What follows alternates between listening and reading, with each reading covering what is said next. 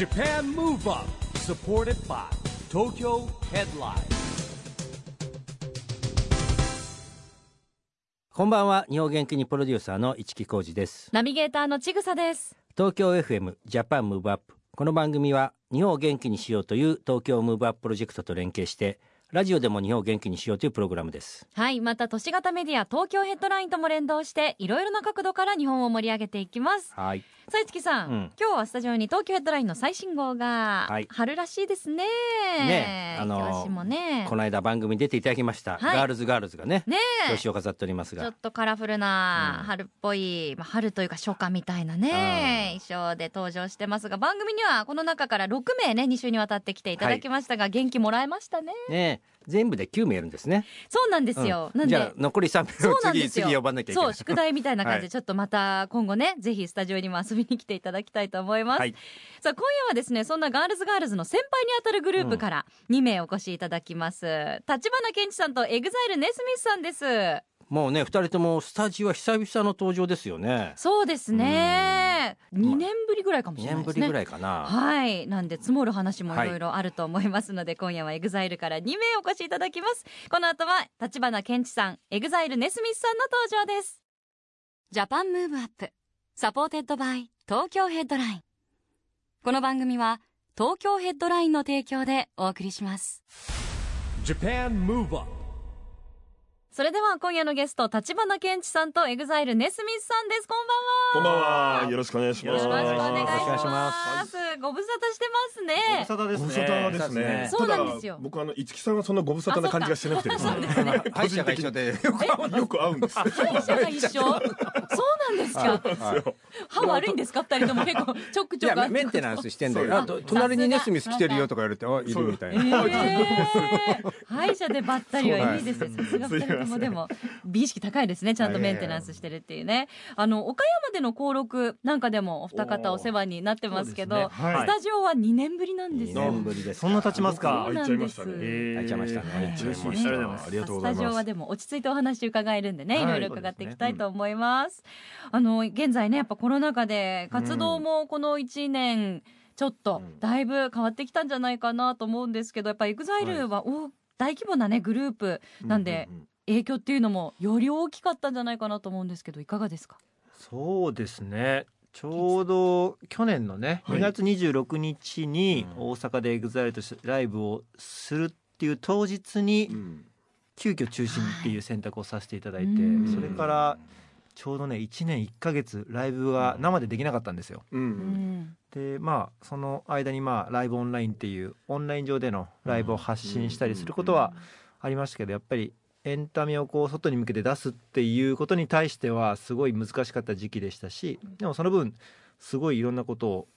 学びながら気づかされたし、ちょっと時代のこの移り変わりにもっと柔軟に対応しなきゃなという意識が芽生えたタイミングではありましたね。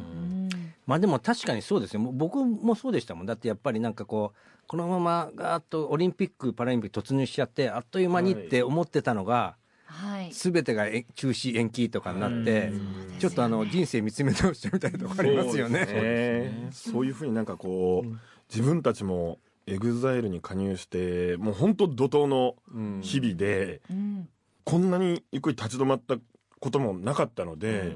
なんかその間は結構メンバーともそのリモートでの会議をやったりとかで、どうしていくかっていうのをすごく話せた時間にもなりましたし、ちょっといろいろ見つめ直したりとか考える時間にはなったかなとは思いますね。本当に走り続けてこられたんで、強制一時停止というか今急にね、なったかと思いますけど、ただでも本当に停止しないで、その中でもやれることを精力的にやっていくっていう、やっぱりEXILEの皆さん印象があって、ケンチさんは先ほどオンラインのねライブのお話なんかもありましたけど、グループとしてだけじゃなくて、今年 YouTube で橘ケンチの酒ジャパン、解説されたりとか。そうですね。そういう方向でも、ず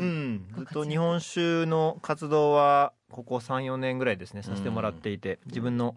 コラボレーションのボトルを作らせてもらったり、そして中でやっぱり日本酒はもちろん美味しいですし、でもそれがやっぱり各地域、日本中の各地域の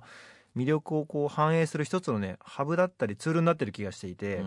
ぱ日本酒に取り巻くその土地土地の魅力だったり美味しいものだったり、そういうものをこの立花健一の酒ジャパンという、タイトルの、チャンネルでこれから世界的に向けて発信していけたらいいなと思って始めました、だってやっぱりクールジャパンの一つの日本の武器ですよ、日本酒って、ね、ヨーロッパでもすごい人気あったし、まあ、ちょっとね今インバウンドが来れなくなっちゃったんだけど、今も農林水産省でもですね、この日本食ミュージアムとか、バーチャルリアルってプロジェクトがあるんですよ。ちょっとまたコロナで止まっちゃったんだけど、でどうやって地域の活性化もそうだし、なんかこうやっぱり日本酒ってすごい日本の文化財産でもあるんですよね。そうですね。で勉強するでしょ、いろんなことやっぱ日本酒ものすごい勉強になりますよ。お酒だけじゃなくてその土地土地の美味しいお店とか、なんかお料理して作ってみたりとか、そういうのもすごい面白いですよね。つながってくるんですね、そういうのが。やっぱなんかね、日本酒を通じて本当学べることが多くて、これはなんか一人でも多くの方々に届けたいって思いがやっぱ年々強くなりますね。なんでやっぱその私もお酒あんまり詳しくないんですけど、お酒もそうだこういうのあるんだって学びにもなるし、プラスこれ美味しそうってご飯のね美味しさに、もちろんねそこの組み合わせがありますからね、ペアリングで勉強になりますね。根住さんは地元熊本でいらっしゃいますけど、引き続きね熊本の盛り上げから入れてますよね。番組もやらせていただいてたりとか、市だったり県の方ともなんかこういうことやっていきたいよねって、こういうのどうですかねって、こういろいろお話をさせていただく機会も少しずつ増えてきて、僕も東京出てきて20年になって、今ね熊本で言えば今年で言うとその震災から5年っていうのもあって、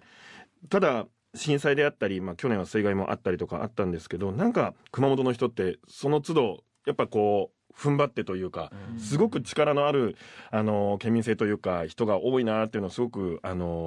思わされますし、やっぱりそういった熊本に自分が、こうやってエグザイルっていうその看板であったり LDH っていうそのお力も借りながら、何かもっと元気になるような活動ができればなと思ってますね。ありがとうございます。今お話にね東京出てきて20年というワード出てきましたけど、今年エグザイルデビュー20周年なんですよね。なんでちょうど根住さんが東京出てこられた時に最初のメンバーでデビューされてるっていう計算。そうですね、だから僕がその淳さんと一緒にそのオーディション番組でご一緒になった後に、僕もその2001年にその最初ユニットとしてデビューをして、でその後に EXILE がYou're Eyes Only という曲でデビューするんですけど、僕はそれこそ最初はなんていうのかな、外で一ファンとしてEXILE をずっとやっぱり見てましたし、今も思い返すとその2枚目のアルバムを CD ショップに買いに行って、その CD をかけながら自分で運転してドライブ行ってたりとかもしてたんで、僕らも加入したのは2009年で、もう12年その半分以上その EXILE にいるっていうのもすごくやっぱり不思議な感覚ですね。こうそれぞれにとっての EXILE っていうのあると思うんですけど、どうですか、EXILE 自体2001年9月27日デビューで、根住さんのようなそういうね、お話もあったりする中で、じゃあ健一さんにとって EXILE という存在はどんな存在ですか？ EXILE はですね、加入した当時はもう憧れでしかなかったですし、必死にこう追いつきたい大きな目標っていうイメージだったんですけど、今はなんか EXILE っていうなんか自分の中にこう一本通ってる筋みたいな、なんか EXILE なんか道 EXILE 道みたいな、そういうイメージは最近強いかもしれないですね。 EXILE っていうものを常にこう心で感じながら、こうその名に恥じない人間になっていくように成長していきたいっていう感じが強いです最近は。 EXILE 道というEXILE トライブっていうねグループっていうか、いろんな仲間もいる中で、もう上の世代ですもんね、もちろんね2人とも後輩もいっぱいいて指導もしなきゃいけないっていう。根住さんは改めて存在どういう存在ですか？そうですね、やっぱ EXILE って常になんかこう夢をなんか実現していったりしてるグループだと思うので、自分たちが夢を見て夢を実現させて、でまたそれに第三者がこう夢を持ってもらうっていうような、夢っていうのがすごくキーワードとして EXILE にはすごくずっとなんか結びついてるものあるかなっていうのを感じますね。2枚目の CD をね CD ショップに買いに行ったっていうお話ありましたけど、今はもう完全なこのメンバーとしてね CD 楽曲とかを届ける立場にいらっしゃいますが、まさにEXILEのニューシングルが4月27日にリリースされたばかりということで、はい、おめでとうございます。ありがとうございます。51枚目です。ね、51枚目ですよ。すごい数ですよね。すごいな。いや、どんな内容に今回なってますか。パラドックスっていうタイトルかっこいいですけど。はい、まあ今回は今年1月1日にライジングサントゥーザワールドっていうそのテーマのもと、EXILEトライブとしてそのテーマでそれぞれ僕らはレッドフェニックスという楽曲をリリースさせていただいて、そこから数えると今の体制になっては2枚目っていう形になるんですけど、新体制、僕たち14人でのもうリアルにこう自分たちが作るEXILEの音っていうのでは一発目という形になるので、ここに何を詰め込むかっていうのは本当メンバー会議とかでもみんなでいろいろこう話しながら、パラドックスはまた新しいサウンド感と、振りだったり構成だったりとかも今までのEXILEにはないような形になっているので、結構新しいEXILEを僕たちなりに表現できたかなと思ってます。ねすみさんありがとうございます、はい、ちなみにダンスがちょっとスタッフとも言ってたんですけどマイケルっぽいところがあるのかな、ね、意識されたのかな、はい、どうなのかなっていうのを聞きたかったんですけど、今回やっぱこう踊りも結構スタイリッシュな踊りが多くて、曲調に合わせてそういう風になったんですけども、振り付けののっぽくんって方がいて、その方がすごい今のEXILEを、大人っぽくいろいろこう料理していただいたというか、で今回その振り付けに加えてフォーメーションもすごいいろいろ凝って、かなり激しく動き回る構成にしているので、その中で結構特徴的な動きはやっぱ本当マイケル・ジャクソンみたいな動きも随所随所に入ってるとは思いますね。ちょこっとオマージュなのかなって思わすような一瞬なんですけどね、ところがあったりして、そういうのも探しながら見ると非常に楽しめました、さあそれではせっかくなんでここでお届けしたいと思います。改めて曲紹介お願いします。はい、それでは4月27日に、リリースになりました僕たちの最新シングルです。聴いてください。パラドックス。お送りしたのはEXILEのニューシングルパラドックスでした。曲中もケンチさん、いやもう51枚目かってつぶやいてましたけどそうですね、僕らはね途中から加入したメンバーなんで最初からいたわけじゃないんですけど、51枚出すってすごいな。すごいですね。客観的に見ると思うよね。すごいですよ。僕でもあれですよ、セカンドのメンバーが入った時の記者会見行ってたから、鮮明に覚えてる。有楽町だよね。そうですか。今の2人とその当時の2人はもう長い付き合いだからみんなね。だってそうですよ、ハワイにEXILEライブで行った時とかね、もういろんな思い出があるんで、その時ねネスミスがカメラが得意だって写真撮ってくれるわけ、でもねみんながネスは写真撮ってくれるんだけどなかなかくれないんですよって言ったらちゃんともらいましたよ。もらいましたよ。そうですよ。あげますあげます。ご自分のお宝としてキープしてるんですか。あんまり人には。もうえらい数あります家にだから。相当あるでしょ。相当あります。整理せずに基本的にまるっと残すタイプなんです。まるっと残してますね。それはデータ量が。一応フォルダー分けみたいなのしてるんですけど、いつ頃とかツアーだったりとかっていうので。何かの記念の時にメンバー一人一人にくれたよね。はい。でっかいフレームであれすごかった。写真をバーッと200枚ぐらい出して、本当あれどれぐらいのサイズと言えばいいのか、50センチぐらいの写真貼れるやつにもうバーッとランダムで貼って、もうそれぞれのメンバーが写ってるっていうのを全部分けて、それでお渡ししたことがありますね。大変だっただろうなと思ったもんな。あれすごかったです。まだカメラ撮ってるでしょ。でも撮ってますやってます。はい。じゃあコレクション増える一方ですね。そうですね。さあ今夜のゲストは橘ケンチさんとEXILEネスミスさんに来ていただいています。後半もよろしくお願いします。よろしくお願いします。さて先日番組にガールズのメンバーが来てくれたんですよ。3人ずつ、ね、もう若すぎちゃっても大変でした、僕はもう何を話したらいいか分かんない。若干娘さんよりも子供より若いと言ってました。もう全然そうだから。なるほど。でも中高生ですよ。だって何話していいか分かんないですもう本当にヤングなねメンバーたちですけど、後輩もやっぱ増えてきましたよね、お二人にとっては。そうですね。今トライブ男メンバーだけで52、53人ぐらいねいるので増えましたよね。増えましたね。ね、でまたどうですか、本当にもう女の子たちも増えたし、本当に賑やかにねどんどんなっていくファミリーだと思うんですけど、後輩の皆さんご覧になっててなんか感じることありますか。本当に見てて楽しいですよ。才能がねいろんなやつらがいるんで、あ、こんなことを考えててこんなことやりたいんだみたいな、っていうのを見てて、なんか僕らの世代とまた全然違う角度から物事を見てるんで、なんかもうそういう目線で、あ、俺らもなんか学ばなきゃなって思うことはすごい多いですね。世代的に何が一番違います？今の子たちと。あ、でも今の子たちっていうか今の若い中高生とか、僕たち EXILE って結構トライアンドエラーというか、なんかいろんなことをこうやりながらこう作ってって、で道作ってってたりとかしたと思うんで、やっぱり後輩たちはそのできたところを通りながらも自分たちの可能性だったりとか好きなこともそこにこう吸収していくって、なんかその吸収するスピード感とか、なんか成長していくスピード感っていうのはすごい速いなっていうのは感じますね。いや、それはだって今のさエンターテインメント技術もそうですもんね。だって、まあ、そもそもだってさ、ね、スマートフォンもそうですし、インターネットってそうじゃないですか。もう僕らが生きてる時代ってもうスピードが速すぎちゃってて大変なんですよ、これはもう。デビューされた頃と比べるとやっぱ今 SNS とかも全然もっと盛んというか盛り上がったりしてますよね。だから本当に CD 出してミュージックビデオ撮って、でまあLDH とか HABEX のスタッフがそれを宣伝してくれて、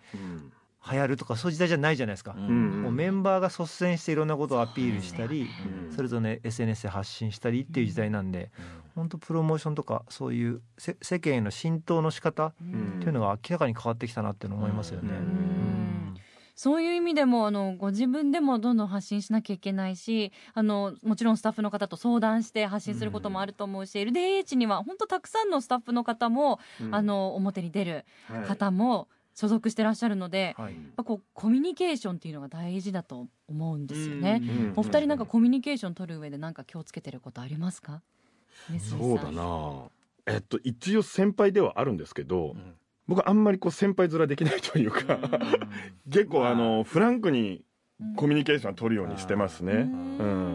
なんか僕が言うことが絶対とかって、なんかこう押し付けとかでなく、なんかその後輩の意見も聞きながら、そういう考えもあるんだねって、やっぱこう逆に勉強になることもありますし、そこはなんか分け隔てなく何でも言えるような距離感を作ったりするのはちょっと気をつけてますね。気にしてるというか、そうかもね。俺もそういう感じかもな。なんか後輩メンバーとかスタッフ課のスタッフが言いやすい雰囲気を作るようにはしますね。逆に EXILE って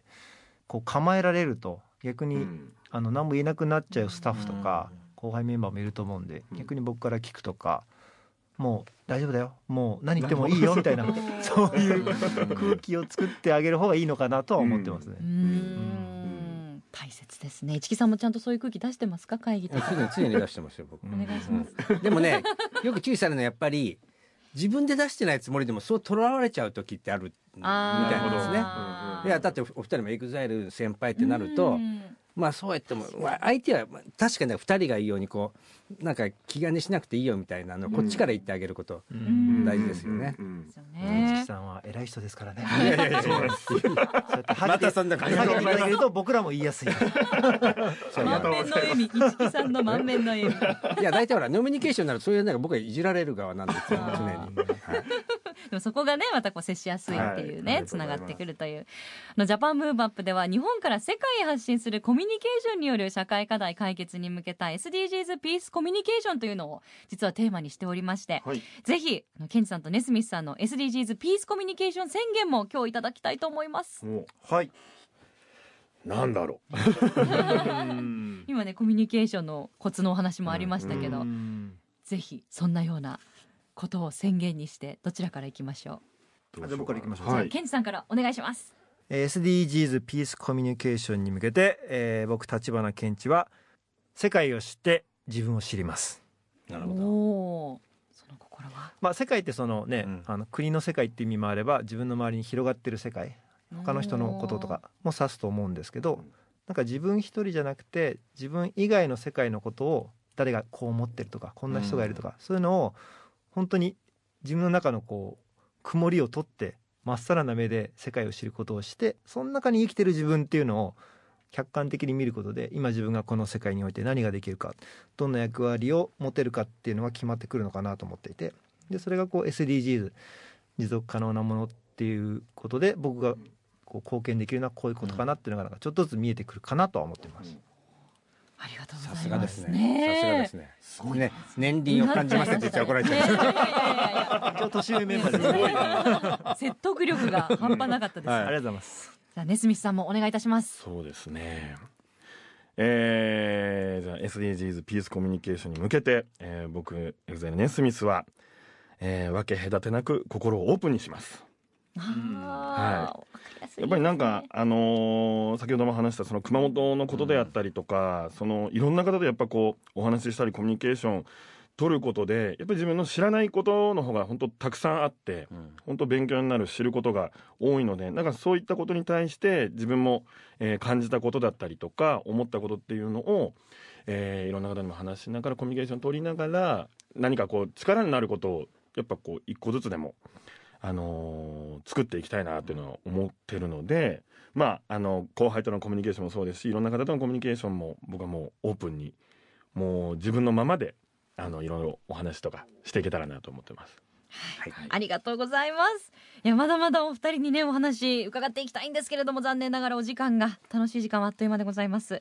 はい、ぜひ最後に番組を聞いているリスナーの方にお一方ずつメッセージをお願いしたいと思います。はい、健二さんから。まあ、先日パラドックスという曲も、リリースさせていただきまして、この曲を、これからも盛り上げていきたいと思っているのと、今年EXILE 実は20周年なので、まあ、それがやっぱり僕たちの本当にいい意味での節目となる大切なタイミングなので、そこに向けてファンの方々と一緒に盛り上がっていきたいなと思っているので、それをいろんなことをね EXILE ごとを発信していくことを毎月27日にエグハピ27というタイトルで僕らから、ファンの方々に向けていろんな情報を発信するっていう企画を今始めたので、そこも合わせて楽しみに盛り上がってもらえると嬉しいですね。ありがとうございます。ネスミスさんお願いします。そうですね、今年に入って本当久しぶりに有観客でのライブも、やらせていただいたりとか、やっぱその音楽の楽しみ方とか感じて方って今すごく難しい状況がある中でもやっぱその空間をやっぱ共有するっていうのはすごく大事なんだなって感じたので、まあ、今の本当、コロナの状況を、まあ、一日でも早く改善できるように、まあ手洗いうがいだったりとか、そういうことも気をつけながら、もう必ず来るやっぱりこう有観客でみんなで声を出しながら音楽を楽しむっていう場を、もう夢じゃなくそれは実現できるように一個一個、皆さんと、コロナ解決に向けて進んでいけたらなと思いますので、ぜひ皆さんも、手洗いうがいしっかりしてください。はい、はい、ありがとうございます。ありがとうございます。はい、私もしっかりしたいと思います。はい、では、あっという間ですね。市木さん、はい、また次はスタジオ来るまで2年も開けずにぜひ遊びに来ていただければと思います。またすぐ来ます。はい、ありがとうございます。今夜のゲストは橘ケンジさんとEXILEネスミスさんでした。ありがとうございました。ありがとうございました。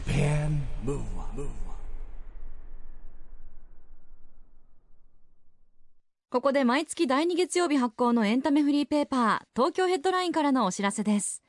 東京ヘッドラインのウェブサイトでは、ウェブサイト限定のオリジナル記事が大幅に増加しています。最近の人気記事は、新連載、浦川翔平、バズらないとイヤー、初回特別編、ローカルカンピオーネとコラボでバズれ。藤井流星、賭け狂いの誰とも食事に行かなかった、高杉真宙の心をつかむ現場の大ニュースになった。ジェネレーションズ小森隼人の小森の小言第72弾人の顔、公園通りで新しい渋谷カルチャーを創造、ホテル声東京とライブハウス時を東京の挑戦などがよく読まれていました。その他にもたくさんの記事が毎日更新されていますので、ぜひ東京ヘッドラインウェブをチェックしてくださいね。 Japan Move Up、今日は橘ケンジさんとEXILEネスミスさんに来てもらいました。まあ、僕はね久しぶりになんかちょっと話して楽しかったですね。まあ、個別には合ってるんですけど、はいはい、なかなか ね、 そうなんですよね、今ねみんなが集まって話すことがなかなかなくなっちゃったんで、ないですし、やっぱなんかこうスタジオだとじっくりなんていうかね、ちょっと深いお話もできるから落ち着いていいですよね。まあ、もったいないぐらいですね。もうちょっとね、時間がね欲しかったですね。また遊びに来てもらいましょう。はい、さあジャパンムーブアップ、今週はそろそろお別れの時間ですが、次回も元気のヒントをたくさん見つけていきますよ。はい、これからもみんなで知恵を出し合って日本を元気にしていきましょう。はい、ジャパンムーブアップ、お相手は市木浩二とちぐさでした。この後も東京 FM の番組でお楽しみくださいね。それではまた来週。ジャパンムーブアップ。サポーテッドバイ東京ヘッドライン。この番組は東京ヘッドラインの提供でお送りしました。